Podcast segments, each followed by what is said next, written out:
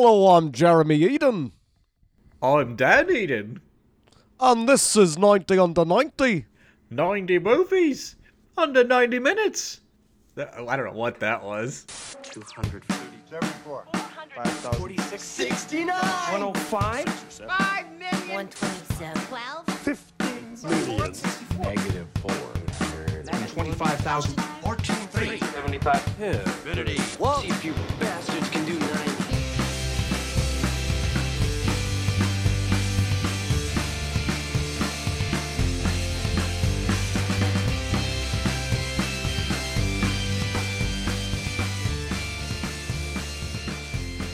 I don't know which one it was. I, I was going for I know. Palin. It's hard when you're on the spot.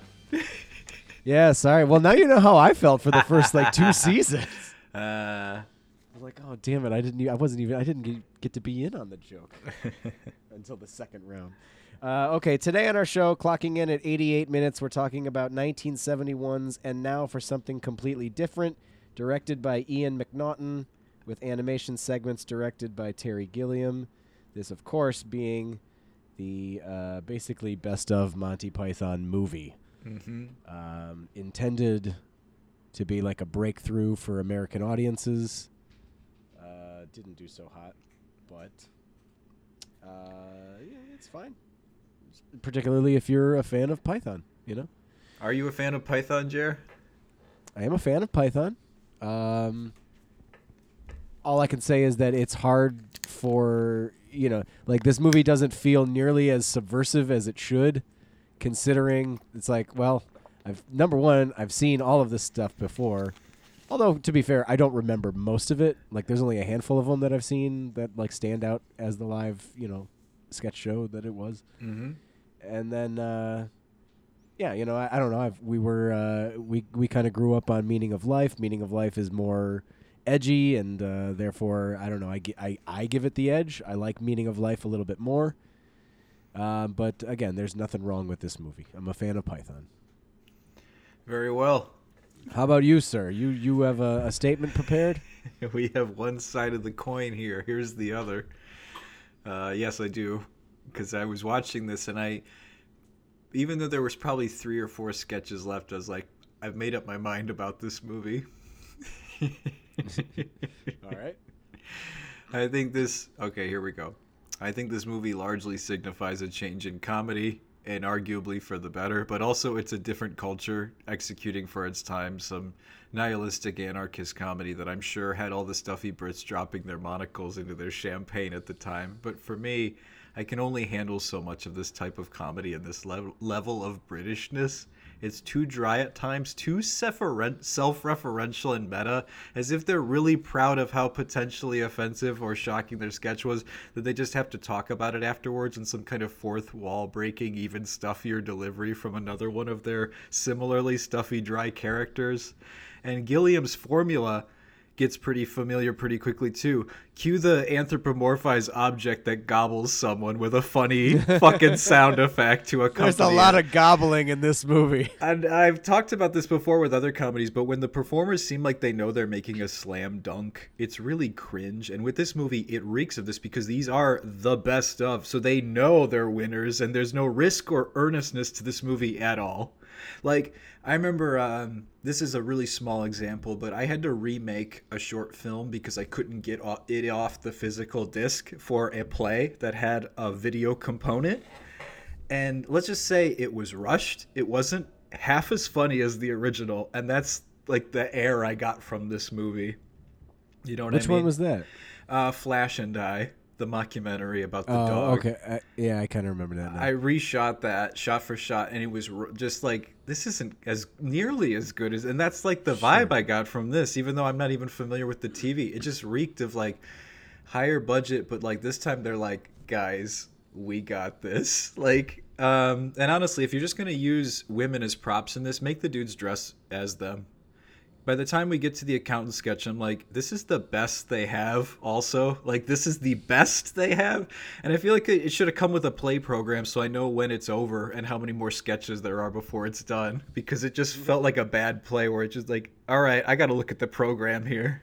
Well, to be fair, you can do that. On I know. Wikipedia. You can see the exact sketch list, which I is how we're basically going to be breaking down this movie when yeah. we get to it. So sorry for dunking so hard on it. It's just not for me, obviously. That's fine. And you know what? Uh, it's probably um, sacrilege to say this as two people who fancy themselves comedians, but I, I totally get people not digging Monty Python. There's nothing wrong with that. Um, I understand their place, but at the same time, sometimes just respecting someone's place is enough, and you don't have to really like their material.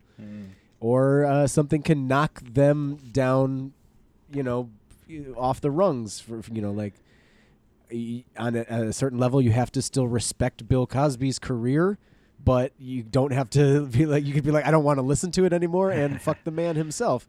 Yep. Um, so you know, I I respect Python's place, but I'm also like some of this stuff. I'm just like, I, no, not for. I I literally was dozy during some of these sketches, especially when we get to like the middle to the second half of this movie. hmm I think it, it probably opens with one of I thought the strongest and more I- most imaginative sketches, right? I agree. I think that they they open as strong as they they, they they open strong and then it just kind of goes downhill from there. I agree, and like, um, as it like it, it really made me it, it tickled me to watch this, knowing that this was their second time executing the parrot sketch, and they would not learning their lesson from this movie go and do it live on SNL to crickets like in '97, right? Like word for word, Yeah. didn't they? Uh, yeah, no, it was the sketch. The and two no one them. like everyone was like, "What the fuck is this shit?" You know, like Yeah, that's the was, vibe I got. I wasn't, It was. you know. I mean, that was uh my first experience with that sketch. Mhm. You know, growing up because we were.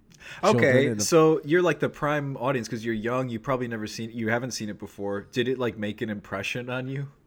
yeah, it did actually. I, I was. I was like, what is this thing? Like, why is it just the two of them? And it's such a weird premise for a sketch. And then I just remember being like, "What the fuck is this ending?" Because, I and you know, to be fair, it's been a long time since I've seen, like, watched the full parrot sketch from Monty Python's Flying Circus. Mm-hmm. So I don't remember exactly if it ends with the same transition that this one does. But they essentially do the police officer thing from the movie, which is like, "Do you want to go back to my place?" And he's like, "I thought you'd never ask." And they just like, like they, that's how they end that sketch Uh huh. on SNL. I don't remember how it ends on Flying Circus.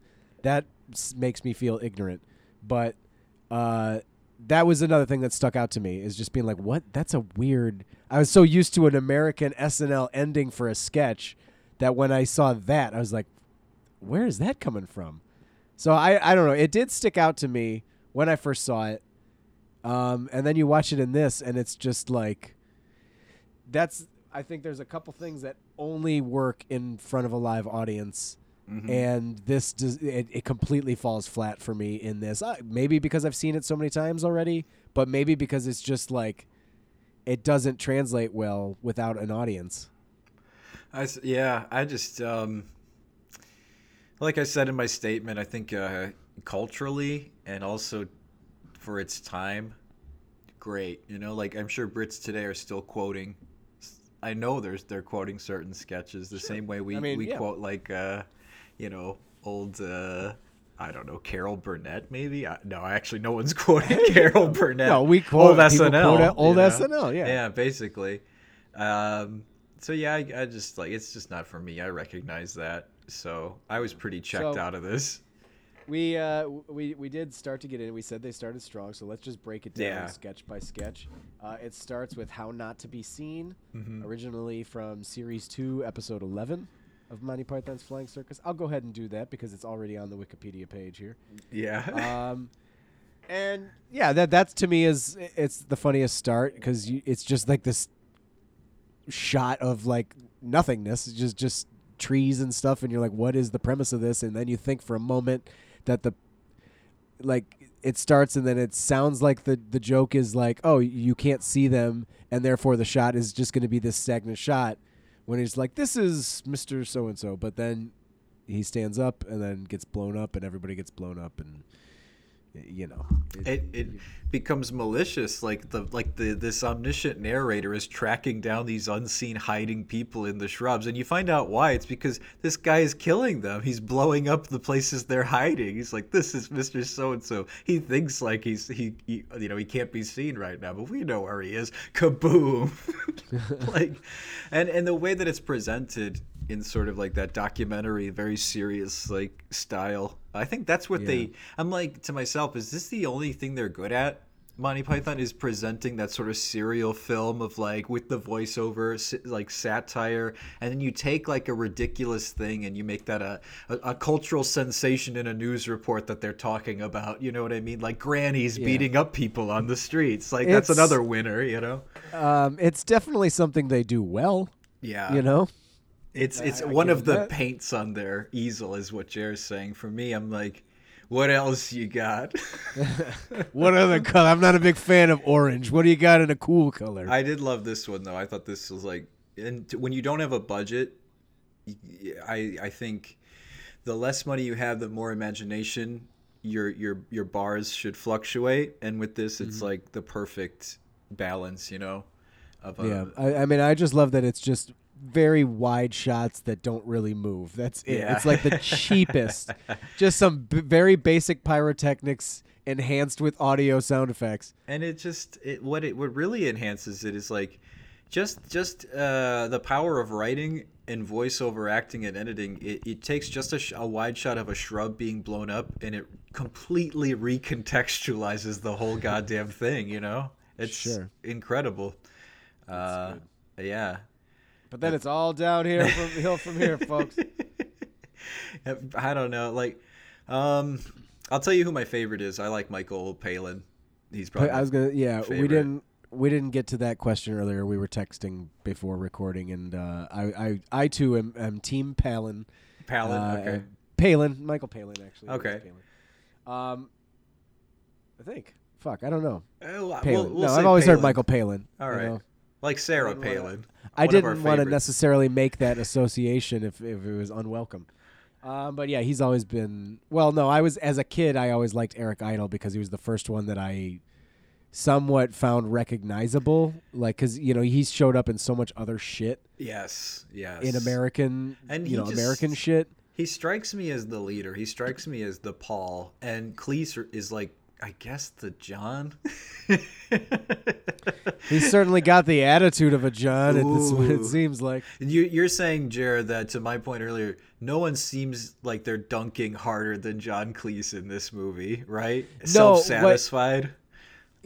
what it was was I found it the most off-putting. Like we were talking about the energies and who we don't like. Dan said he was not a fan of Eric Idle. I'm we'll get into reasons why later. later. But for and then you know I said for me I found John Cleese to be the most obnoxious in this movie, and it's just because like the energy of John Cleese that we grew up with is you know that scene from Great Muppet Caper. It's R uh, from you know, World Is R from the the Bond movies. Yeah. Other cameo things that we've just seen him around. You know, so for me Out of towners. to have this explosive Yeah. like anger and, and just like he was doing an energy that I was just like, this feels like you're reaching for an energy that isn't really suited for you. Mm. That's what it read like to me. In at least in the in the context, yes, in the context of this movie, it was just mm-hmm. like. This is a bad comparison because it's not the same thing, but I was just like, where's this Jim Carrey level of energy that's coming from John Cleese? Like, why is this all, what he's delivering to us? But I, I understand that there is more of that in his career. You know, like I've seen some Fawlty Towers, and I like I, I get it, but like He's for me, it's just straight man in in Fawlty Towers. Love him in that show. sure, yeah. It's just like I'm used to a a room temperature John Cleese, and this was steaming. This was a steaming cup of Cleese, and I was not ready for it. I agree. It's like, um, and you can project so many other comedy troupe dynamics onto this, like Kids in the Hall or like Whitest Kids U' Know. If they had a Mm-hmm. movie, this is like akin to the kind of anarchy they might have going on. Uh, when I say so many, I guess that's it. oh, the state, perhaps. Um, Yeah, yeah. for sure. But uh, Uh, we- yeah, We get some opening animation, ti uh, you know, from Terry Gilliam. Some just main title animation. yeah, yeah. it uh, doesn't. None of none of the animation really stands out to me. Uh, like, I've I've always found this to be like the least enjoyable part Mhm. of any Monty Python is seeing the animated animated segments, I like uh, his style. with the exception of the tree in Meaning of Life. That whole thing, like the suicidal leaves. oh yeah, is yeah, f- yeah, funny, but yeah. other than that, I've always found the animation to be like, all right, can we just get to like people? Feels like he cultivated a style, and I have to, just like you with Monty Python themselves, I have to respect him for at least that, like, like that Mm-hmm. cutout kind of graphic art, like news clippings, but, but animating them by crudely moving them frame by frame. I mean, one hundred percent. Like you can see Terry Gilliam in South Park. You know, like oh yeah, it's it's very much Yeah. Uh, uh, uh, you understand where we got or how we got there from here. I'd love to, and I'm sure he's had like art exhibitions at museums, like Terry Gilliam, like he's here for a week showing us paintings, videos. Like I'd love to see that, but um, I kind of it did kind of grate on me, but. In that setting, in a museum setting, I would like it much more. It's like, oh, another gobbler. I guess this is his gobbler period. the gobbler wing. So yeah, I have to respect it. But yeah, it got redundant. Um, Yeah. Moving on. Uh, we move on to Man with a Tape Recorder Up His Nose from Series 1, Episode 9. Uh-huh. This is not a funny sketch. No. On paper, for the most part in execution, I will say, I'll tell you what makes this sketch actually work for me. Okay. And it is solely Michael Palin holding up the finger and then presenting it to the other sides of the stage, like, everybody see what I'm about to do? Yeah. And then touching the nose. That's That- the only thing that works in this sketch. It's that Python eruditeness that they're playing up, and you'll see that at its full potential in the very last sketch of this fucking uh, uh, movie, the Twit This one, ensemble. the upper class Twit one. Uh, they didn't do the funny walk guy in this uh, movie. That's. I was uh, a little surprised by that too. I was like, I've I've seen that so many times. that Yeah, You're surprised that that didn't make it into the cut, particularly around the the, the silly segment. You know. hmm Can I say something like this is a comedy thing? Is when you you go out there and you say, and now this, like I'm going to tell you the premise because I just not because we're so confident in it, because I'm just like this is just how we choose to execute this. It's it's already you're already uh, not winning me over. No, when you open with the punchline, it's very difficult to actually like win us over with any kind of reverse setup. Exactly. But again, that's that's why I say the only thing that works about this sketch is the finger. Yeah, remember the Seth Rogen mobile, Jer? Yeah. How'd that go? Uh, it didn't go. it, didn't, it didn't go at all. Do you suspect it was because you you said what it was at the beginning, or you have to to make it just to do it anyway? Yeah, it's it. It's But just that's- it's a mediocre bit. I just I don't like it when they say what it is up front.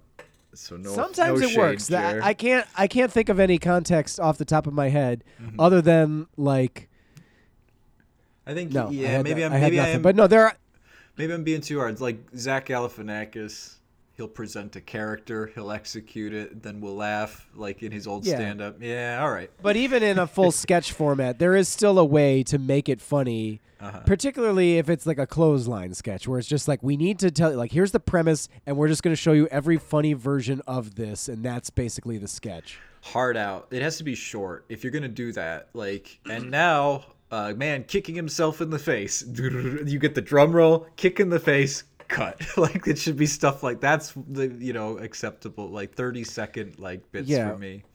Or you have to do something subversive after that where like he gets injured way more than you would expect. like, Yeah. like it can't just you cannot Right. reveal the punchline and expect it to work fully after that. that's yeah. That's exactly all I wanted to say. Um, I uh, I am with you on there. now the next one is like a Mr. Show sketch. Dare I say? The next one, even though preceded it, it just I was like, well, uh, this like everyone has seen this in the opening segment of SNL, basically. We did. I mean, we're talking about the dirty Hungarian phrase book. Yeah.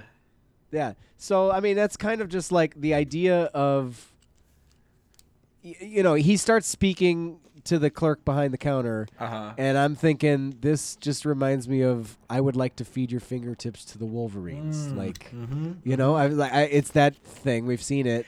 Where the guy Which makes me- which- him English is misleading the foreigner, like intentionally.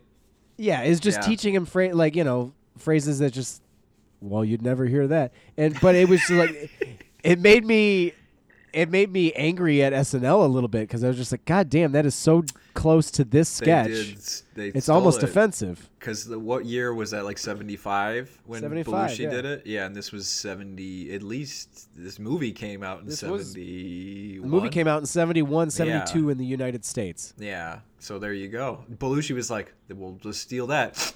We'll just do that. Yeah. Yeah.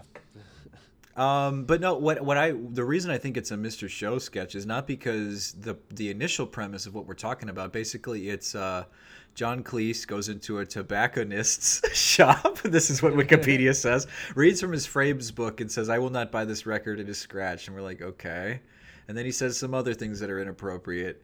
And the guy tries saying something back to him in Hungarian. I think he gets punched, right? And basically that's not the funny part the funny part is it cuts to the court case and there's a voiceover saying it escalated and the real crime was the guy who wrote the book and was intentionally misleading foreigners like Yeah. and him at the court case you know I see what you're saying. Yeah, the Mr. Show, like moving to a different sketch but transitioning through context. not only that but taking it like to another level still continuing the sketch realizing that's not so much the funny part it's that weird this weird little pocket of this uh, story of this the the guy who was uh yeah. But and, and uh, here's the thing that you'll start to realize throughout this movie is that even though it's not as funny as some of the stuff we've seen, it makes me at least look at some of the stuff that we've seen and go, "Oh, I respect it just slightly less now because I just see that you're just copying or doing Monty Python."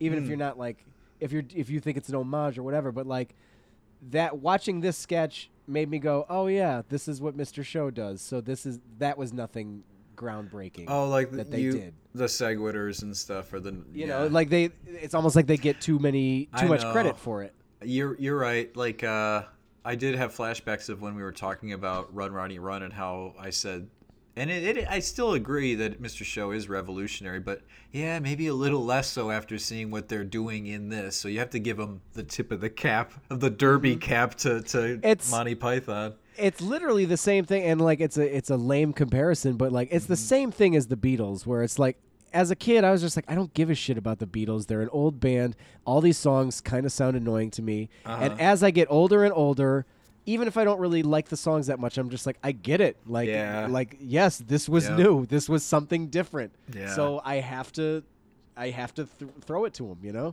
For someone who likes exhaustively long documentaries, I'm surprised you didn't watch the Peter Jackson one in its entirety on Disney Plus to justify your That- subscription. Also, that seemed really just Indulgent? boring. It, no, it just seemed like it seemed too fly on the wall. It is very. Where I'm just like, I, I need something to break this up. it's like, like, when we used to hang out in the basement and used to le- let the camera run. and who the fuck wanted to watch that? Why would I do that? I just did it in case something good came out of it. If you're and clearly, obsessed with the Edens or the Beatles in this case, you will watch anything they're in. You know? right? Yeah. Yeah.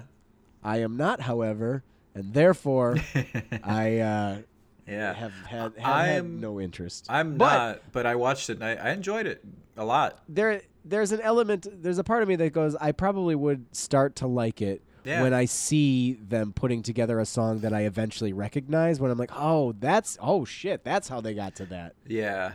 I, I can yeah I get it but You get a lot of that in part one, and then like parts two and three is them infighting and kind of dicking around, and then part four is that rooftop show. It's all about the rooftop show, the jam, yeah. Um, yeah, I just spoilers for the. I'm spoiling a documentary. Oh, but no, like um, dirty Hungarian phrase book. Like if I had to rate each of these when I go, and I didn't, I would give this one like a, a seven because of that second half where uh, the guy's at the court case and he's defending himself. Um, the next one is uh, animation here.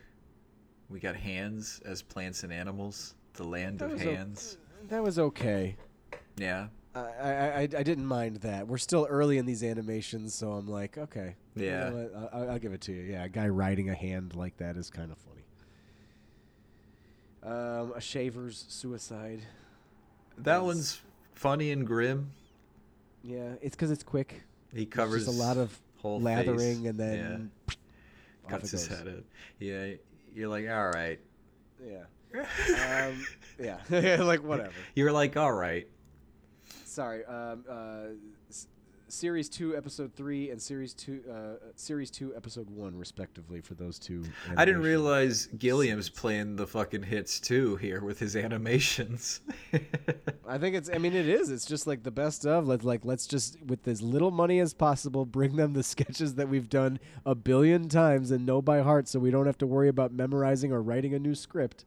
Man, it's just it's like it's easy, easy fucking. It'd be like turning Marijuana Rama into a movie that just plays like this.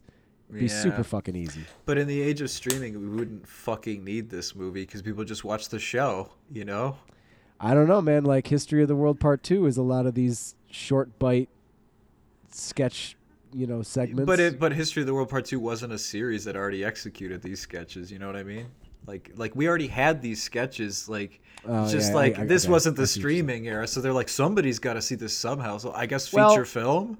I mean, and, and again, it's the kind of the you know most people the only way they would have seen any Monty Python in the states in Mm-hmm. 1972 would have been maybe on PBS Yes, like because I think at that's like how yeah like That's how we Dad saw it. Yeah. and that's how that's why it was such a, a nerd thing because like so few people saw it and like they would have to like stay up and seek it out. Yeah. Um, so with that in mind, I get the point of it. You know, it's like when in 1996 they tried to make an American Doctor Who movie Ugh. for the American audiences, made for American TV on Fox. Uh huh. And I remember when it aired because I remember Dad wanting to record it and making a big deal out of it when it was his weekend. Oh my god. And you know, it just didn't work the way that they wanted to. America. Now I have to watch audiences- that. I gotta download that and watch that movie. I gotta seek it out. Uh, and watch every YouTube documentary about it. Also, I wonder if it's on. Well, I mean, Doctor Who is coming or is on Disney Plus. No, it's on now? HBO Max. But Is it? I, I hear it definitely No, Disney- is. Trust me, De- it's on HBO Max. Well, Disney is like got the rights to new episodes. I for- so hear- maybe maybe it will. The catalog will show up eventually on. I don't know. As I was about to say, I hear like it's just like I'm about to say the news, and you're like, I you're speculating. I'm like, here's the news. They are giving it to Disney Plus. Eventually, Yes. Doctor Who will be on Disney Plus. That's confirmed. Yeah. Yes. So there you go. You're gonna maybe eventually. I don't, I'm just saying. I don't know if the movie counts as one of those things that like because it was a Fox television property. I don't know what the right situations are for that, and if that will show up on either Ah. streaming service. That yeah. I just yeah. I'll find it. I'll find it. Um, I'll find it. The next one is a negative ten out of. uh Oh 10. my god, yeah. This is like I and I am like I'm even trying to like give it a little bit of credit because I'm like maybe in 1972 this was very um, subversive, but now it is just like the Creepy. second this sketch starts, you know where it's going, and yeah, it's just not funny at all. It's not funny. It's it's actually quite uncomfortable. Like the whole thing. It's like, hey guys, do you like uh cucks and like to see it live? Like the kind of stuff that like your your cousin masturbates to, like your aggro cousin. This Is is, this basically point- what's going on here. Is this the point where you texted me that you don't like Eric Idle? Yeah, and no, it was that. No, it was the next one because I was like, because I'm like, if he wrote the nudge nudge and and I didn't even get to the the end of the sketch because I was like, oh, okay, it's a guy who wants to fuck a guy's wife, and then the earlier one he fucked a guy's wife. It's like. Fuck Eric Idle if he wrote these sketches. Like all his sketches are about just sleeping with dudes' wives or trying to. It's just like one track mind, ladies and gentlemen. Not only that, but his face is very punchable, and it's weird because he looks like Weird Al, a face I don't want to punch. You think he looks like Weird Al? Me and Katie, uh, like, were like, doesn't he look like Weird Al? Yeah, he looks like Weird Al. I guess maybe a similar face shape. It's just he's got these different like the eyes are too far off. Like If he's I got w- these different eyebrows and eyes. If I want a voice and energy like this, I turn to Malcolm McDowell. I don't need Eric Idle. I just got Malcolm McDowell for that shit. He's funnier, Malcolm McDowell, to be perfectly honest. To be well, Malcolm McDowell is an actor, But he's Eric like, I Idle is know. a, is, is a funny song and dance man. When Malcolm McDowell though plays funny, he's very funny. He's very funny. he said with authority. But uh, yeah, like okay, so the marriage guidance counselor basically, yeah, he fucks the guy's wife in front of him. He's like, and he, the guy's still trying to figure out like what's wrong with his marriage. The counselor's like getting behind like one of those stands. What do you even call those? Those accordion style like dresser stands. Yeah, I don't know. I'm looking at this now, series one, episode two. So this would have been like 1969 when this sketch first aired on television. So, I guess you know, British television probably more like, oh my god, you know, probably more shocked by this. But And then in a very Lars von Trier esque ending, our guy, our cuck, gets a call to action from like a voice of God, John Cleese, you know, who who else, right? And uh, to go back in and defend himself and his, his honor and his wife's honor and everything. Goes back in there and you think he's something's gonna happen and he like knocks on the little accordion thing. He says, Come out. He's like, No, go away. It's like, All right.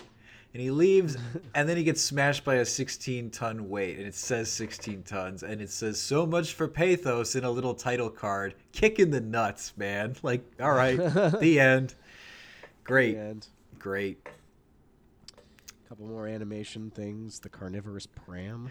This is like when I started to notice. All right, we got some some munching going on, some gobblers. And it's that baby carriage one that's perhaps like the only one he should have executed as far as the gobblers go. Is the woman pushing the carriage, and the woman, everyone who they come across who looks in and goes, "Oh, what a cute little bit." The carriage swallows him up, and they get gobbled, and she goes on to the next one, and uh, eventually the tables are turned by some, uh, once again, some godlike figure. Like there's something about them and God. They're Deus ex Godlike machinas. figures. Yeah, they love them. Uh, Uh, David's leaf. yep. Uh, that one's fine. It's cute. It's kind of cute. It's like Try to like take that little leaf off of David. See a little pee-pee. this like, stretchy arm. The arm extends all the way across our screen to try and grab the leaf from David's uh, obscured penis on his statue. But that's another. That's something I like. Is um, just by taking real art, cutting it out in that Gilliam style, presenting it in whatever context he wants, inherently makes a statement about art and the art piece itself. That's just how it goes with the art world. And, I, maybe he knows that. Maybe every artist knows that. So I think it, it almost adds like a certain pathos to it or something. But that's if you project a little. anyway. Um, so then we come to the uh, the sketch that makes you hate Eric Idle, which is Nudge Nudge. it really seals the deal for me. it's really like, ooh, you you you you, You they set you up with the last one, and this one just spikes it down. Yeah, yeah. Um, it's you know like I find it very like the sketch is very annoying for what the punchline is. Uh, and it feels like the kind of sketch that we would have written. I knew you were going to say that. like we would have written as teenagers, uh, which I don't know if that's to take away credit from them or to give us too much credit.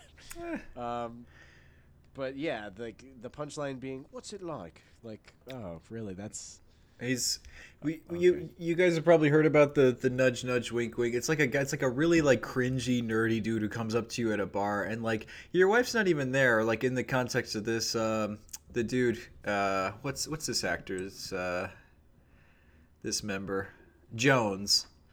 He's asking he's asking Terry Jones about his wife, and the guy's just trying to have a quiet drink, and he's all like, "She up for it? Is she a sport? You know what I mean? Nudge nudge wink wink. Say no more. You know, like, and he just keeps like cringing it up, and the guy's like, "What are you talking about?"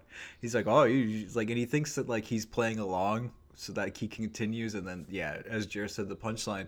But yeah, it's like that, and it's funny you say that, and um, there's one other one that I I literally did write, um, and I was like, oh, I, I- this is a pr- all right. I'm glad I never we never executed this, because um, you would have said hopefully that this was a Monty Python sketch, and it's the one with the restaurant where the um, the staff if they fuck up they take like I had a funny idea where they take into the back and they're like you hear them getting the shit beat out of them like by the manager, just for like small things like that. And then sure enough, it happens in the, this movie. So, you know, like I can't say that I when I when when we're writing the same premises for sketches, I guess I can't say I completely hate these guys, right? right. You know, unless I hate myself, possible. But Um, yeah, that's that's for you to figure out. anyway, what is this fruit Uh, one? Self defense against fresh this? fruit, series one, episode four. This is just a less funny version of the sergeant in Meaning of Life, who excuses all of them for all the That's things that they want to do. I love that one way more than this one. This one Oh, is absolutely. confusing. It's like it's kind of funny. If honestly, it would be funnier if it was like half the length. And honestly, it like the Wikipedia entry says, "Note: This version is much shorter than the original TV version." Well, goddamn, because this is way too long as it is. I I feel like uh, like you kind of just once the first guy attacks with the banana, it's like, all right, you just get out of there. Get you know, like you get it. hmm I don't know. It's just it's It's like the character's obsessed with fruit. Like he talks about how much they need to eat fruit, and then he's like, "All right, today we're gonna go over how to defend a guy like against a guy with a mango." And they're like, "We've done that already. How about a guy with a sharp stick? We want to learn actual skills." And he's all like, "No, what about cherries? Done it." Like he just lists fruit until he gets to banana, and I'm like, "This is the sketch. Like, what is this? This is to Yeah. me like a Frank Apples sketch. Then that's real. That's between you and me." yeah. And I don't mean Yeah, because of the that. fruit. It's like it's just weird character do, saying weird things because they're weird? Question mark. Yeah, the premise is like fruit is this guy's uh, whole deal, Mm-hmm. and uh, whatever. Yeah. All right. And Um, then speaking of whatever, we move right into God. I feel so like so down on Mighty Python as this episode. I knew I was but- gonna be the voice of dissent. I did. I wasn't sure about you. Yeah. I mean, I still, I still dig them. It's just, I don't know, man. I think I I- guess I, uh, I guess I just really like meaning of life more than anything else. I was just about to say. I think meaning of life. I, I appreciate a lot more because it's it's more cohesive thematically. They have a, a whole thing going on, and it's such a big. It's the meaning of life. Like Monty Python is going to solve the meaning of life. Like this, just the already is a is a hilarious uh, setup because the, that's rich. These guys, you know. anyway, Um, so yeah, we move on to the Colonel's warning, series Yes. one, episode eight, where uh, Graham Chapman is just warning everybody that don't uh, don't let the sketch get too silly. here okay may i if i here's a i thought i thought this was like it's starting to get redundant the the meta self-referential stuff because like there's a lot of those terry gilliam interstitials. There's a few of them that are like we apologize for the content of that previous sketch. They're like very like aware and they hope that they're getting your goat a little i feel and that's like part of their thing. But um this one, I'm just like, all right, enough with this. Like, he's literally looking at us and saying I'm the, the previous sketch was silly. I'm like basically here to outlaw silliness, and like that would work if it was at the top of the movie. That's where I think it would work. And then you have him come like throughout the movie, like uh, maybe three more times. You know, that's how you. I feel like you should handle the the Colonel's warning. Yeah, I j- just don't do the Colonel. It's just he's he's not doing anything funny. Yeah, I know. I don't think this guy, Cha- I don't think Chapman's very funny to be honest. He's like the straight man of the he group. does he does have the least funny things going in most of his projects. And then uh, Jones, like, I, I, he's to me, no offense to Jones, he's like a glorified extra, at least in this movie, in large capacity. He's like grating cheese in the background, or he's like an, a waiter. He's a, he's definitely like a supporting player. you know what he feels like? Mm. He feels like here's a here's a reference that I know you'll get, but like most most people won't. He feels like Ruben Valtierra, yeah, Weird Al's keyboardist. because he looks Because like him too. a little bit, but because the whole bit with him is like he's quote unquote the new guy, even though he's been there like seven years Ah. less than the rest of the guys, and that's Uh-huh. still like over forty years or so. But like, I, I'm not saying that Terry Jones came into this late. I'm just saying that's what he feels like. Mm-hmm. He the feels like just the like, quote unquote new guy, but he's yeah, the with guy that they treat like the new guy. Yeah. he's been You- there like the whole time. It does feel like he's slumming it in these sketches, as if he knows he's maybe kind of not as important as these guys, but like that. Maybe he's like Ringo, you know? He knows his place, you know. Yeah. I I mean, even in Meaning of Life, too, I'm just like, and it went wherever I Ah. did go. I'm like, okay, okay, Here's got it. Here's my thing, Jer. I'm going to assume that most of the like like the one where he beats the rats to death, like I'm gonna assume they wrote those for themselves. Like if if, if he's starring in it, I'm gonna assume that he wrote it. Like that. and You I- would, yeah, one would assume. so I, based on the things he stars in and quote unquote his writing, if that is the case, this guy is he is kind of not as good as the others. Like just like broad like like mute, killing animals and then running away from the authorities, like weird shit like that. No shade, Jones, but like it's clear you're not as um, deep or as uh, uh, funny perhaps or as good a writer as these other guys. Yeah. But anyway, Hell's Grannies, right? Hell's Grannies, season series one, episode eight. Also, uh, you know, pretty much following the, from the Colonel's warning because he once again pops in. Um, yeah, this is one of those high concept Mm-hmm. sketches that's like you were saying earlier presented in that format How where not to be yeah. seen, kind of, you know. Um, yeah, like I, I, uh, this is what they excel at to me. Is like we'll get we'll get a stuffy British narrator who who speaks in a serious tone. We'll juxtapose it with something really outlandish, and we'll market it or we'll present it as like a something happening culturally that that's shaking the nation. like everybody is affected by this. It reminds me of um, the outtake in Talladega Nights: packs of stray wild dogs that are controlling most major cities. Most major cities. like that's like now if they did a, a news report of that, that would be pretty funny. Instead, we get grannies, you know. Hell's Grannies. It's just like, uh, like I don't know. In a more modern context, it would like you'd see something like this. It would just be contextualized slightly differently, where Mhm. it would be, um, I don't know.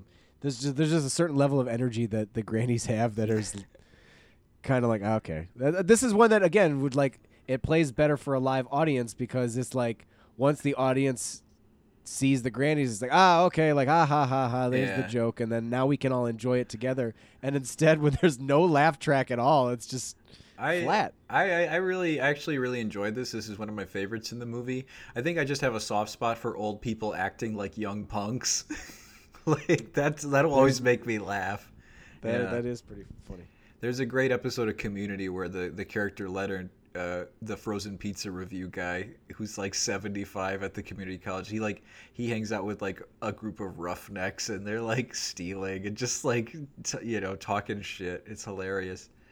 Um, the next one, Camp Square bashing. Camp Square bashing. That's where they're doing their like drills and like they kind of do the effeminate dance and you know. You've Oh yeah, yeah. times before. It's fine. You, you know, I'm sure it was a subversive idea at the time, but it's not. Whatever. It's like, hey, look how doesn't even it doesn't Yeah. play quite even the same way. Like I, I'm sure that the intention, they're probably not trying to necessarily make a statement Mhm. about uh, any one in their armed forces, but I don't know. I've- And it also just doesn't play the you know Americans have such a different view of the troops. I feel like you could categorize these, and and thusly, I could probably rate each category by quality. Like animation, of course, gets its own category. These these documentary style satire ones we're talking about gets its own certainly, but the let's make something masculine, feminine, and and gender bend is a is definitely a Monty Python category that they they dipped their feet in many many times. Sure. And that's like exactly what we got because you get that with the fucking lumberjack song just moments later in this movie. Like Yeah. throw that in the, the bin, you know what I mean? Uh, as far as as far as that goes, if I were to rate that category, and no one asked, I'd probably give it like a a five. Uh, very mid. the the satire ones are like yeah eight for me. But anyway, Sure. Uh, followed by animation, The Prince and the Black Spot, and animation. Oh yeah, the uh, prince getting a spot on his face, ignoring it, and then dying of cancer. and then the spot like, jumps all off and and like it's anthropomorphized. Hey, spoilers are like what a surprise! It's an- it's an anthropomorphized thing that makes funny noises, and then it uh, jumps on like some stuffy looking like British prime minister or whatever general's face and suffocates him and ha ha ha. you know. Yeah. Um, anyway, the next one is really, really. It felt like it went on forever. Yes, and it's it's just nonsense. Uh huh. It's Kilimanjaro Expedition is the name Um, it's of the this. most the most British of the sketches in this, Uh huh. in my opinion. Series one, episode nine. Uh, yeah, Idle is there, and it, like he's going to join John Cleese on a expedition to uh, climb both peaks of Mount Kilimanjaro. This guy's got double vision, Mhm. and like that is the whole gag. But like, it takes a while for it to really start to pick up steam, and even then, it's not that much. Uh huh. I'm getting ahead here in the premise, and I think I'll give him this. I'll give Monty Python this, and and this is something that Tim and Erica does really well, and perhaps is inspired by Monty Python. Is the great fake names. Herbert Anchovy, Herbert Anchovy. Eric Praline. I guess it's just first name and food. Er- but then they got Ernest Scribbler. Just like I like their fake names a lot. Like they, I think they excel at fake names. I didn't pay Crelm toothpaste and Shrill petrol. Like just like Crelm toothpaste does sound like a Tim and Eric, and they make a bad like ad for it. It looks gross, you know. Crelm. Yeah. Anyway. Um, the Kilimanjaro one. I'm sorry. So he has like double vision. That's the bit. John Cleese and he like he sees doubles of everything and like that's he's like oh all four of you here are gonna go on this thing but it's like sir there's only one of me and then like another guy comes in and scales his fireplace because he's like impaired It's just, yeah, it's just obnoxious. He's just Yeah. trashing the scene. it's terrible yeah it got really loud in. too like my cat Yeah. did not appreciate it he's like what the hell is these What's what the hell are these British people doing? turn these down Turn it down. then we got God damn, turn it down. Shit. girls in bikinis and get some sexy young women posing in bikinis. The sound of lecherous male sla- sla- slavering, slavering. Slavering. We're both reading the same Wikipedia, uh, even though we watched the movie. You know, hey, Yeah, it's basically because this is just a, a quick transitional sketch Yeah. that leads to him, John Cleese saying, and now for something completely different yet again in the movie. yeah, Uh, and then you know this is again I, I saw this sketch used as the ending of the parrot sketch when we saw it Mhm. on SNL. I don't know if this is if that's how it ended, but Mhm. want to come back to my place. Michael Palin just asks a police officer if he wants to come back to his place. yeah. And then he agrees. And then yeah. That's it. Ha ha ha ha ha ha ha. You know what's way, way, way funnier? Mm. The two gay cops in the Simpsons movie. that was funny. if you're gonna do a gay cop joke, that's the best one. Yep, I agree. Yeah, this one they're just casually like, yeah, let's go, let's go have casual sex. Like, hey, and they might as well look at the camera and go, but you weren't expecting that." But, ha. like, and we get okay. I talked about how This is- this feels like I it's liked this writ- It feels like it was written by Terry Jones. like, like That's it's just fine, it's and- cute. Like you know, I, I, I like it, but to me, this is a cold opening sketch that is in the middle of a movie. Like this is a sketch that should be very much at the beginning of something. it's and it's even- you even have a title card. It's a little too obvious for me. Yeah, maybe. I'm sorry to sound like a dick. Speaking of dicks, it's called the Flasher. Yeah. Guy Uh, walking around flashing people. We don't see anything until the very end. He flashes the camera, and it's a sign that says "boo." He's Yeah, got full full clothes on. and all the Uh, women he walks by, they're like, they're like out, you know, whoa, like, Yeah. it, it's it's a sign that says "boo." Like it's it's cute it's more than anything. You know what it is? To me, it's a Ringo. It's a Ringo. It's uh, all my. It's, an uh, octopus's garden. or with with a little help from my friends, which is actually one of my favorite Beatles songs. So It's there you go. Yeah. Um, animation. Honestly, I, I prefer the, the the Joe Cocker version. oh, really? The really really slowed down, uh, Yeah, the Wonder raspy Years one. version. Really? I like the upbeat one. I don't know because I heard I I was so used to hearing that, Yeah. and then I'm just like, yeah, that's uh, you know, it's a song of sing about. I, I get that pace and the energy that Joe Cocker brought to, and then it's just like, what would you think if I sang out of like? Oh don't know, man. you're kind of singing out of tune right now. What do I think about Ah. it? It's it's fine. it to me that song's an endorphin rush. I like it makes me happy. But um I was saying to Micah, speaking of the Beatles documentary, I can't tell if it's because objectively it's a great song or if because you know they're playing rehearsals of the same songs so they're beating them over into your head. But my favorite Beatles song is um I Got a Feeling off of uh that album Let It Be be- I think, and I was like, I can't tell, Mike, if it's because it happened. I, you hear it for hours and hours, or if it's like a good song. But like, I think it's because it's just I, I dig that song quite a bit. But you might get the same feeling when you watch that. Uh, I got a feeling. But uh, anyway, um, the we? Flasher, boo. Um, um, animation, American Defense, Mm-hmm. and ads. These is the Krell toothpaste and the Shrill petrol that you were talking about before. Yes, Uh, yeah. I don't remember this at all, honestly. Uh oh, this one was weird, like and racist. There's a bunch of like little yellow animated Terry Gilliam. Oh, yeah, figures yes. in, and they take Now this uh, animated woman away. And It's it's all animated, and uh, of course, yeah, she gets taken away, and um, oh, it's a, it's a right. report on communism. Like it's about how like communism, as demonstrated in this set of teeth here, once it rots one tooth, then it shows it decay and like fall off, and it's like it gets to all the other teeth, and it ruins society. And then basically that's why this is an ad for Chrome toothpaste. Like, okay, it's just weird. But anyway, Yeah. next one. Uh, Uh, then we transitioned into "You'll Never Take Me Alive," Copper. This one, Murderer of the Shrew was subdued when the police dropped. Another 16-ton weight is used in this movie.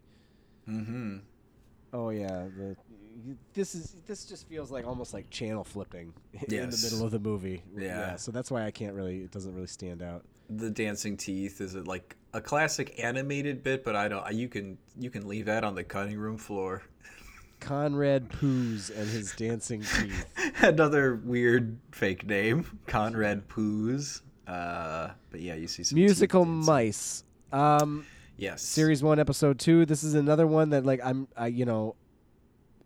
This is very similar to the. Um, oh God, what's the fucking characters like?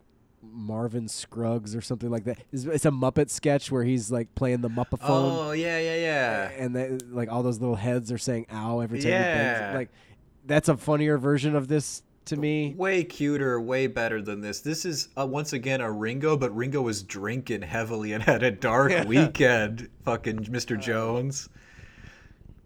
Because it's a Um, Jones. Yeah, and he's basically hitting mice with the hammer, and sque- they're squeaking to the tune of Three Blind Mice. And you could argue that the brilliant part is that like uh, I, i'm sorry to like i have to pitch each one of these like he goes up to an audience he says these are my musical mice you expect them to sing three blind mice because he's like here's the tune of three blind mice it's just him humming three blind mice while smashing them with a ham, uh, a mallet to me i think that's the genius part is him humming the three blind it's mice not even coming from the mice. yeah, I think that's you could argue that that's the genius of that, but I think it's just like broad and sick. a little bit. yeah. He gets chased out and it, it leaks into the next one, doesn't it? Yep, and there's your Mr. Show right again. Yeah, yep, yep, yep. This one is pre between two ferns, and Cleese is not doing it as well as Gal. Like Galifianakis, I guess, ran so that Cleese like walked uh, so that he could run, but like fucking Cleese is so obnoxious, and you know he's supposed to be, but ooh, Yeah, it's it's it's it's not the it's not as funny as Zach Galifianakis doing this kind of thing. You're right. He he's gonna keep referring to um, Graham Chapman, who once again is playing a straight man. Go figure. And he's a filmmaker who takes himself very seriously, and he keeps calling him Pussycat, Eddie Baby, Angel Drawers, Frank, because uh, apparently Fra- President Nixon had a hedgehog named Frank. Like we don't need to hear. It just keeps going on. I don't like. Are people? Is this? Is anybody getting anything out of this? Is what I ask myself. Like you can end it now. Yeah, but then you got to have the fucking the other guy running through the sketch Mm-hmm. from the last one, and then I guess that excuses this other whatever you saw before because it's like, oh, it's kind of bleeding from the other sketch. I don't know, whatever. This next one's a nine out of ten, baby. The Milkman one. Oh yes, okay. I had to look at Jared, Jared totally froze. I was like, "Hello." Let me I tap to- my I had to screen here. I was I was reading the premise because I, I this is where I start to get a little dozy while watching the movie. Nine out of ten for Um, me. But yeah, I remember that. Yeah, he is seduced into the home by a milkman is seduced into the home by a woman and they go put in a room upstairs. with a bunch of other fucking a bunch of milkmen. That's right.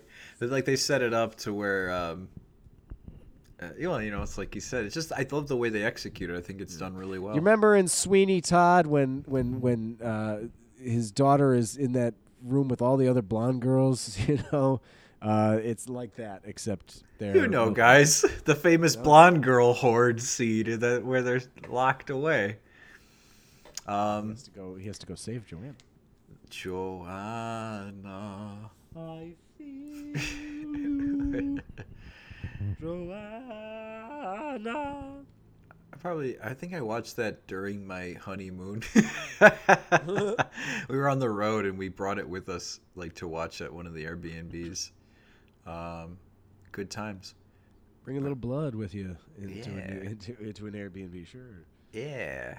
um, Um, the funniest, joke in the world. What do you think of this one? Ah, I don't like it. it's it's fine. Uh, Like I, I'm trying to think of like you know, it's like it. You telegraph like it's it's. it- To me, it's almost a matter of like I'm watching it. I'm like, okay, how many people are gonna die in this sketch? It's not a matter of like watching this guy die. We know he's gonna die. It's the Yep. funniest joke in the world. What's gonna happen? You die. Then that means someone else is gonna read the joke, and it's gonna be a chain reaction. How far do they go? They only go one chain link deep, and that's what bothered me about it. well, no, then it escalates into the the war, doesn't it? They use it as in military tactics to take out the enemy. Oh, that's right. The- the- I, I- I needed to know see, I needed to see more bodies in that scene. I guess. I know. that- before we cut away from it. I know you you're saying that and thinking it because it doesn't it feels very disjointed when they cut to the war section of this same sketch. You're like, "Oh, it's the same sketch?" Like, yeah, they it's very much like the what the the Hungarian one. It has like a part 2 that's like an, another level, uh, dare I say a Mr. Show level but not done as well in this where it like they use that joke that makes people die laughing in like I said tactics in the war. And I think that's kind of clever, but like it's not very funny as it is as much as it is clever. Right. So, yeah, there you have it. That's all. It's uh, a, another note. It says this sketch is considerably shorter than its TV version. So maybe more. I don't remember. Maybe more people died in the TV version. Like five people come I'm into the room and sure. they all die. I'm sure. That's the hope. You need to see. You need a body count for this sketch. This sketch needs a pile of bodies by the end. How many? I gotta count now. How many fucking animations are there in this? Because I'm looking at we're looking at sketches and it's numbered, right? And there's so many goddamn animations. It takes up like half the movie. You know? Yeah, I mean they're all so short, but when you look at a list, it's like Uh-huh. half the list. Yep. Seven, eight, nine. Old lady waiting for the bus. I don't remember. I think I fell asleep by this point for a couple minutes.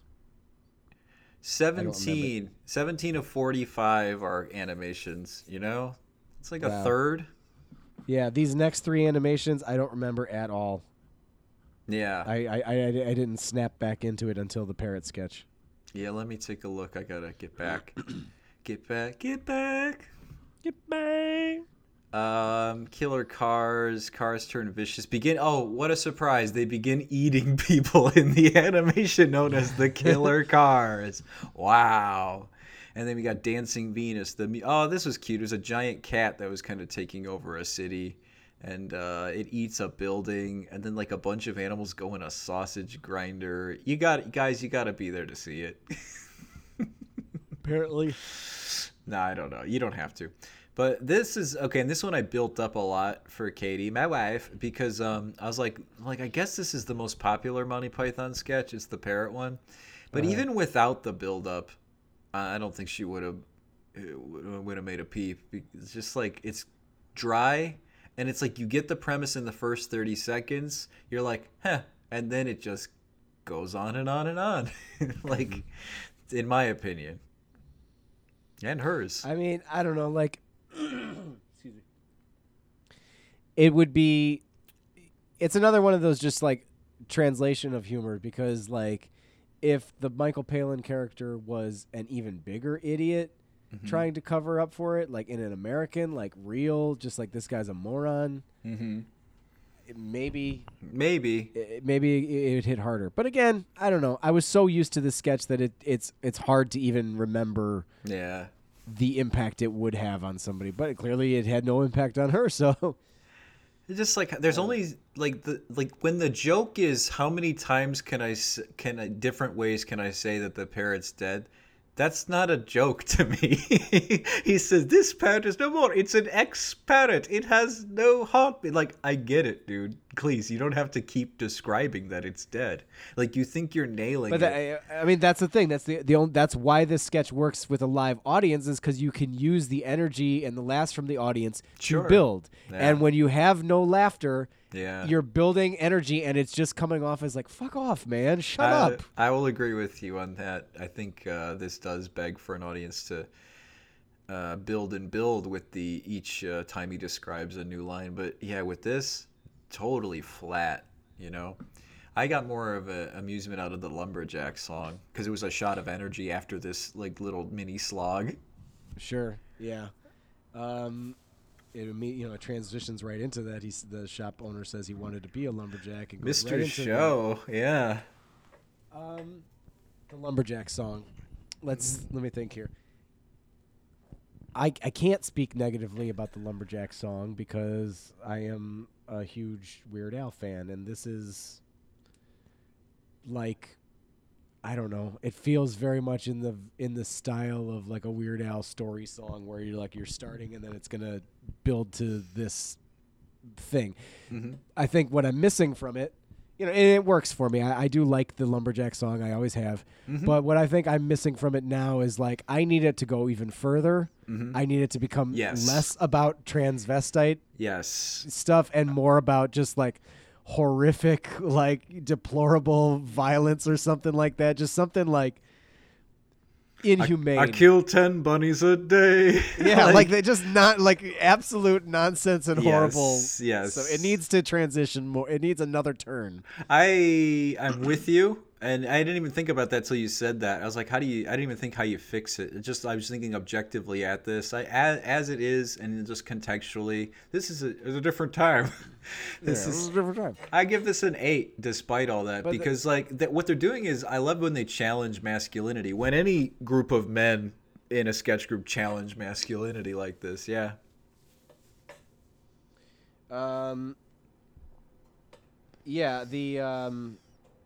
Uh, I'm just I'm looking over it again, and uh, if there was anything else I had to say, and there's not. And and transitions to Cleese. And it's uh, I think that the level of bravado that they deliver, and the fact that it's a catchy melody, and the you got the uh, the nine Mounties doing the backup Mm-hmm. vocals, like hammering his previous statements home with the big chorus. It it, it works. it really does.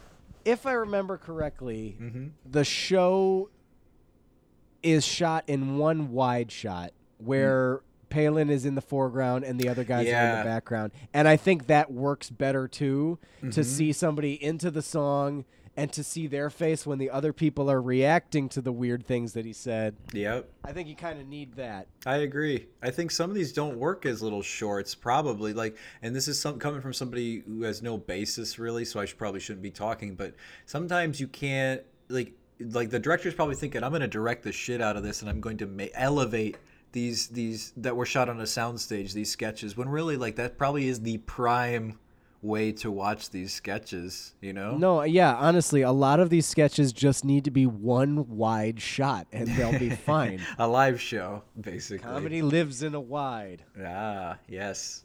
the the Ramus philosophy, or, or many others. We talked about this, but that's how I learned about the the comedy in the wide. How'd you learn about it?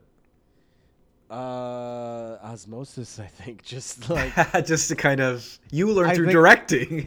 I think I think I learned. I think I kind of recognized it, and then I heard it crystallized in words with somebody saying "comedy lives in the wide." I'm like, yes, that's that's what I've been thinking. Yes. there was something like that. Stop moving into close-ups for these lines. You don't need to have that line in a close-up.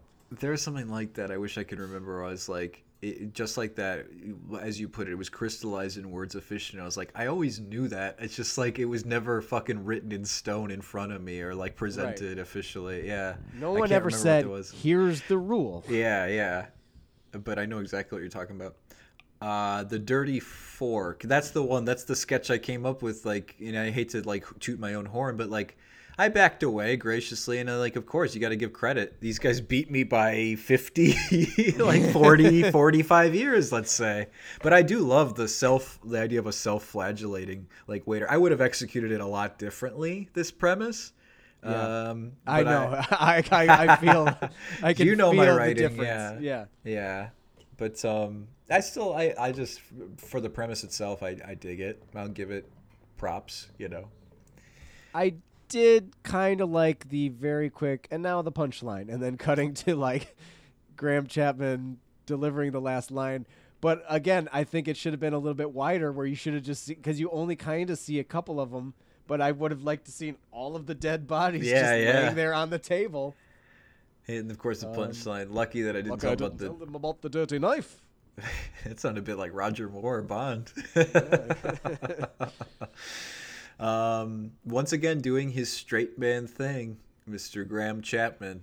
Um, I wonder if he got. Did they all get paid the same? Like, I know that can definitely drive a wedge in between creative forces. I, I mean, the, according to the Wikipedia, the budget was like eighty thousand pounds. So, like, I don't even know like what that would have translated to. I heard They probably um, all took a slight little lump. I heard not not counting Gilliam, of course, since there were five of them. I heard uh, two and two wrote in teams except for Eric Idle. I don't know which two and two. So like whenever they would vote, Eric Idle's vote would count as two or something like that. Uh, Just just to give some insight on the dynamics. Uh, some lim- very limited insight on their dynamic. Two and two is some two guys. And, Pairs. yeah, but uh, maybe perhaps Cleese and uh, I don't even want to speculate. Anyway, we got uh, animations. More got- animations than yeah. I've forgotten. Yeah, honestly, I kind of like. All right, I'm done with these animations. No shade, Gilliam, but I'm done.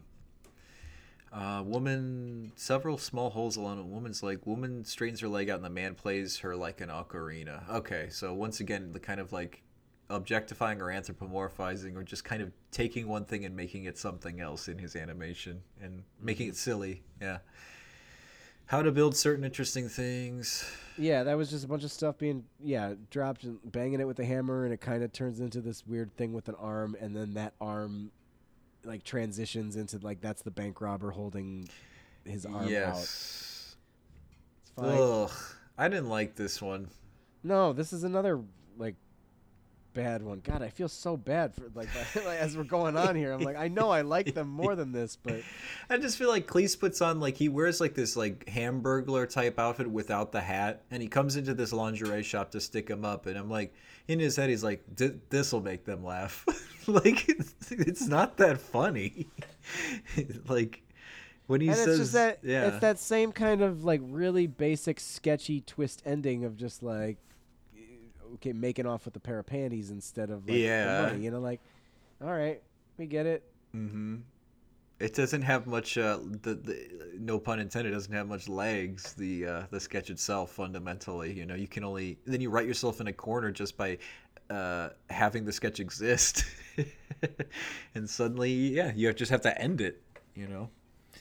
But uh, Riverlink. That's just John Cleese walking to deliver the line again. Oh right, okay, that gets its own number in this list here of it's sketches exclusive to the film too. Ooh, oh. Uh, next one's about Eric Idle sees people falling past the window at a job or a yeah, they're they're like high sitting down. Yeah, they're sitting down, and like people are falling out the window, and he kind of notices, and then he's like, "I don't think somebody so fell out the window." Ha ha ha. Mm-hmm. More dark, dry humor, you know. Yeah. They it's their bread and butter. It's their shtick. Like I think probably twelve year old me really would have appreciated this.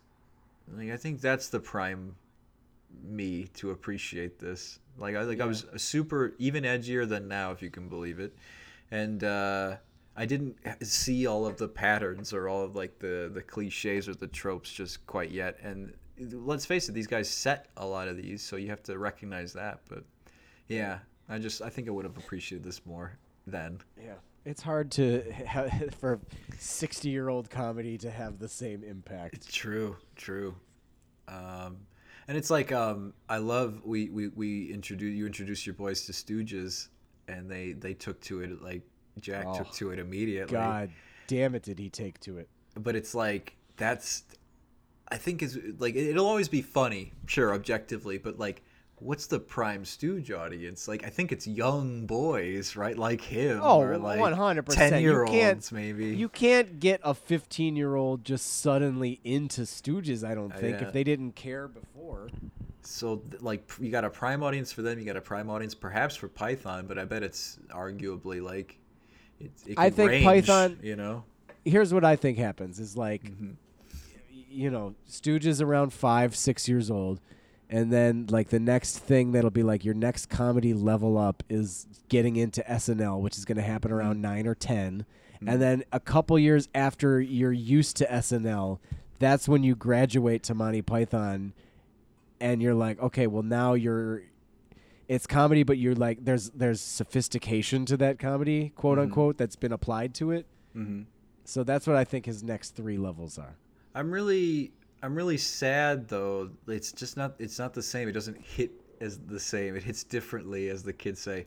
The institutions that are SNL and The Simpsons. We lived in such rich times. We lived we lived in like w w- granted it wasn't the best, but it was like it was the Gen X Will Ferrell, Jim Breuer, Cheri Oteri era. Not too bad, like but pretty bad. But at least it's not like I don't I sound like an old man, but but today I think I find it so insufferable. Uh SNL. I've never I haven't watched an SNL in years, but There's a I Can reason. tell you right now, the big problem is that there's just way too many fucking cast members now. You think that's the issue? I think There's, they like, pander too much to 30 trends also. Like they're way too pandery. I just think eh, you know what? It's just like it's a younger generation. There's there's like 30 cast members. First of all, second of all, they're gonna talk about stuff that they're experiencing, and if there's a bunch of like younger 20 year olds Yeah. experiencing stuff, it's different from what we I'm in getting our old, almost 40s know. are experiencing. I just like I don't know. Yeah, I think I, you're right. I think I just have to accept that comedy is changing and young But- comedy is different. So Here's the other thing too is that like just the landscape of all of this stuff has changed because all the stuff that I used to have an appreciation for I now have learned too much about and therefore. I'm like I've now seen like you the know the more I- patterns too. You know the more stories I hear about Lorne Michaels the more I'm like fuck SNL and fuck him I know. And I, yeah. it sucks, but like, and, and it's it sucks too because you like you hear all these people who used to be on SNL tell these stories. And I'm like, that's a shitty environment. That's not a good environment to be in. And that's a shitty way of handling people, the way that Lorne Michaels kind of doesn't handle people a lot. It I don't know. And and then to get broader, I'm learning that about Hollywood and just the film industry, and it's an industry I've wanted to be a part of like my whole Mm-hmm. life. And I'm like, in me and my my wife, we say fame is a, a Black Mirror situation. I don't know if we want No. it, man. I don't. I I definitely don't want fame.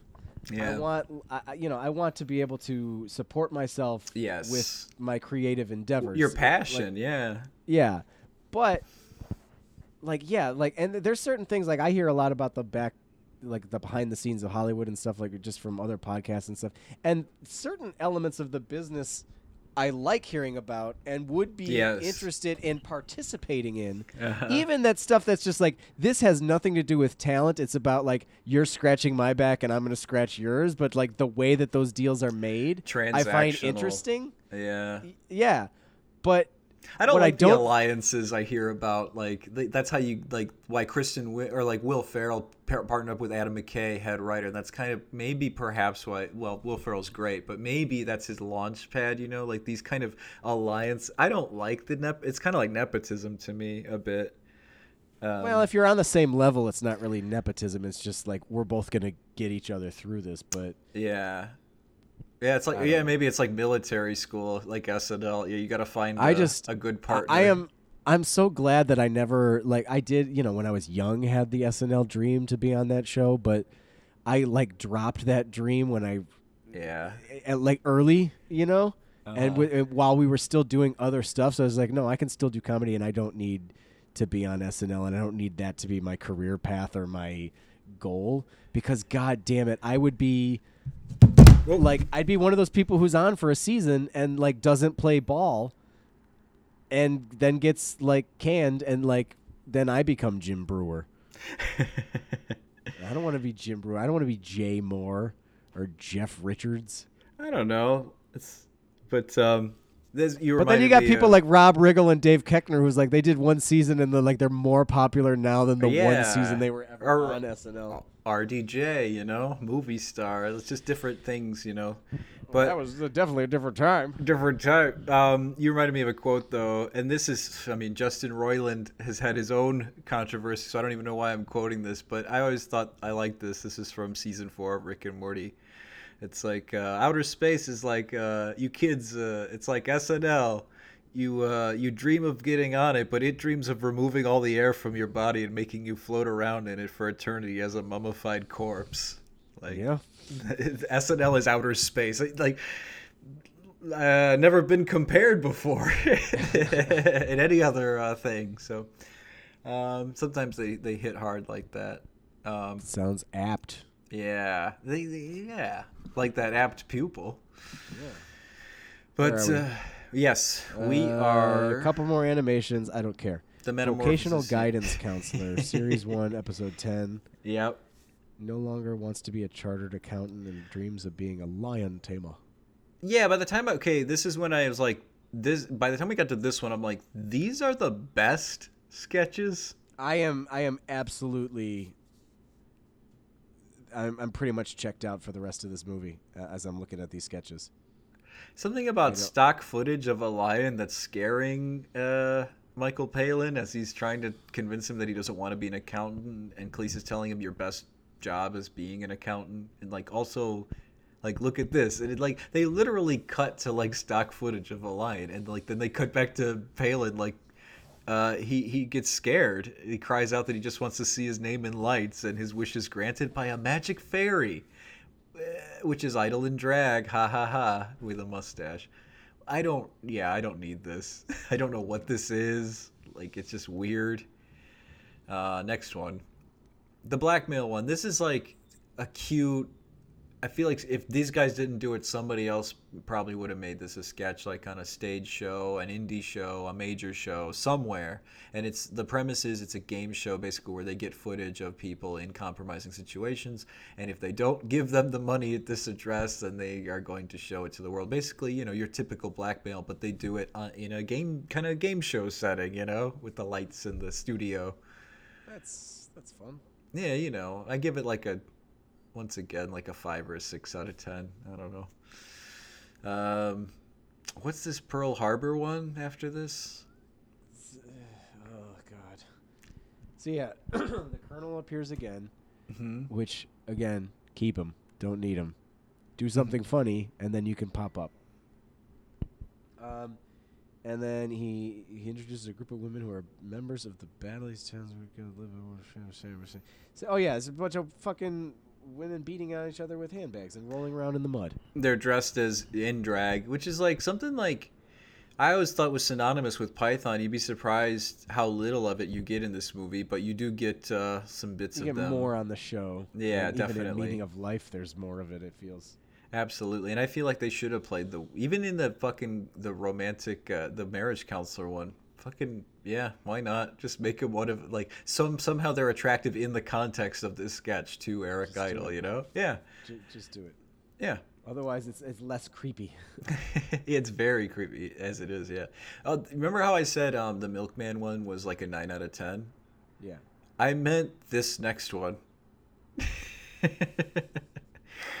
the Milkman one's good. I give that like an 8 out of 10. But this romantic interlude Oh, yeah, one yeah, is a 9 one. out of 10 for me. I love like this it. one. That's a nice, um, nice quick cut kind of a, a sketch. Yeah, it's like uh, all you've seen it so many times. It played out with two people about to make love, and then you get all the stock footage of Trains entering tunnels, rockets taking and off, and shit like that. You've seen it parodied a few times and other things, but Absolutely. this goes further, just shows more clips, Uh huh. and then you, you learn that he's just showing this on a projector in the bed. and she just she just wants to get fucked by him and he just wants She to just- show her stock footage. I love that. I love it. Like and once again if they didn't write this I, somebody was going to do it i feel. So you know good on them. It just feels like too rich of a, a premise you know yeah. but uh, the next one, though, this must be some regional shit, or like they're working out some chips on their shoulders, even though they're now part of the upper class. Let's face it. But Monty Python's their last, their big triumphant ending is the upper class twit of the year sketch, which is a like Olympic style thing held at like a, a track. Uh, Like a field, and it's being announced, I believe, by Eric Idle, you know, as a voiceover, like a sports announcer doing like high energy, kind of like, oh, and he gets he's like, and he goes this, and he, but it's about these upper class twits, which you you all you guys all know about upper class twits. You know, Oh, I don't. I don't even need to describe what an upper class twit is, right? You guys all know what we're saying. When I say upper class twit, you have like three people in your head that Oh. immediately come to mind. Absolutely. But no, they're these guys in suits. They have doofy faces. Basically, like you can, if you're from Britain, it's probably like the product of these rich, gener- old, old money, generational doofuses who have all the money but just cannot function in society because they're dumb, inbred, like royalty idiots, basically. So like now they have these Olympic Games that they're competing in, but like it's so to me, it's some of it's so inside baseball that you're like. I don't. This doesn't connect with me as an American, you know, 34 year old in 2023. But uh, obviously, this must be for somebody else. But like, what are some like some of the examples? Are walking along in a straight line. Oh, they can't even do that. Very funny. Can't jump over a, a hurdle of two boxes of matches. Uh, waking up the neighbors by slamming a car door loudly. That must be a thing that they like suburban. Are they commenting on suburban assholes who just slam their car door early in the morning? Couldn't tell you. They're commenting on upper class twits, so But- it doesn't sound like suburban assholes, but that's what we would equate it as. the winner will be the first competitor to shoot themselves in the head. So they all grab guns and they all like, like they're like looking at the barrels and like they're like, oh, A oh, lot of what's them this?" miss. Yeah, I guess like they're just dumb and rich and they're himbos. That's the joke. But yeah, whatever. Or perhaps there's a lot of inbreeding, and that's why they look and act that way. It's I feel like yeah, I feel like that might most definitely be the case. It's just a question of how much are they acknowledging it here. But and then you get like this big that's that's our big triumphant ending, ladies and gentlemen. The, that's That's their wrap up of the movie. that's what we work towards. Here's what I I really take offense in the end credits, and this isn't me virtue signaling because I've thought about this. The you got the guy's name starring all of them right in big letters. That's fine. Then you got co-starring, and you see in tiny letters the two females' names over a grave, and an elephant stomps on their tiny ass names. it's Yeah, like not- I don't fucking yeah, that's not fucking nice at all, Gilliam. They uh, the women are not a part of this ensemble. They So the- are And also instruments for the ensemble. And also, fuck them, says says Terry Gilliam. Apparently, I'm gonna stomp on them.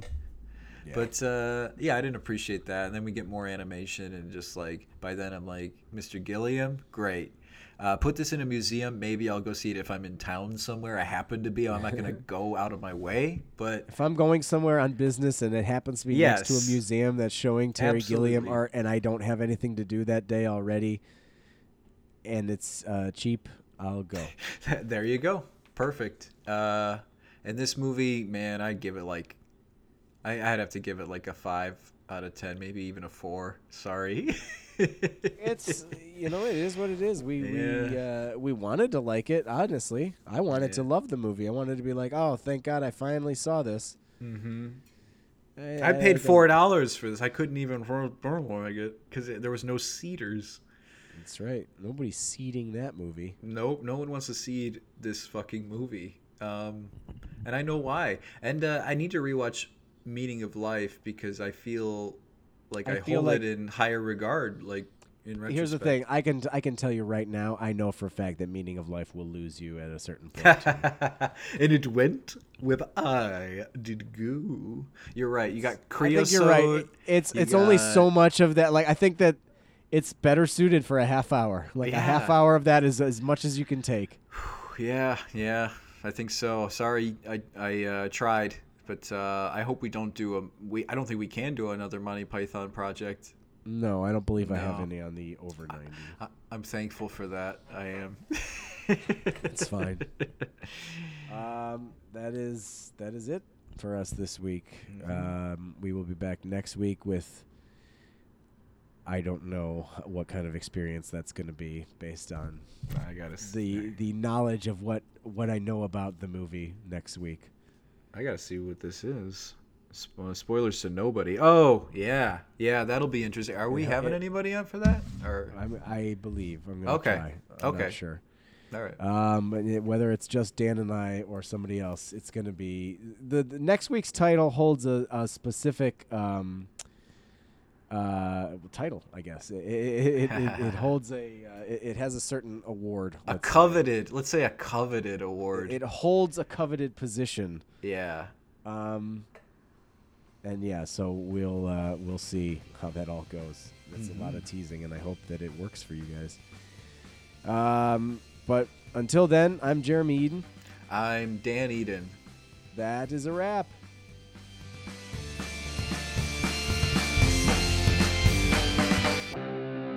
What do you mean you're out of chocolate? How can that be?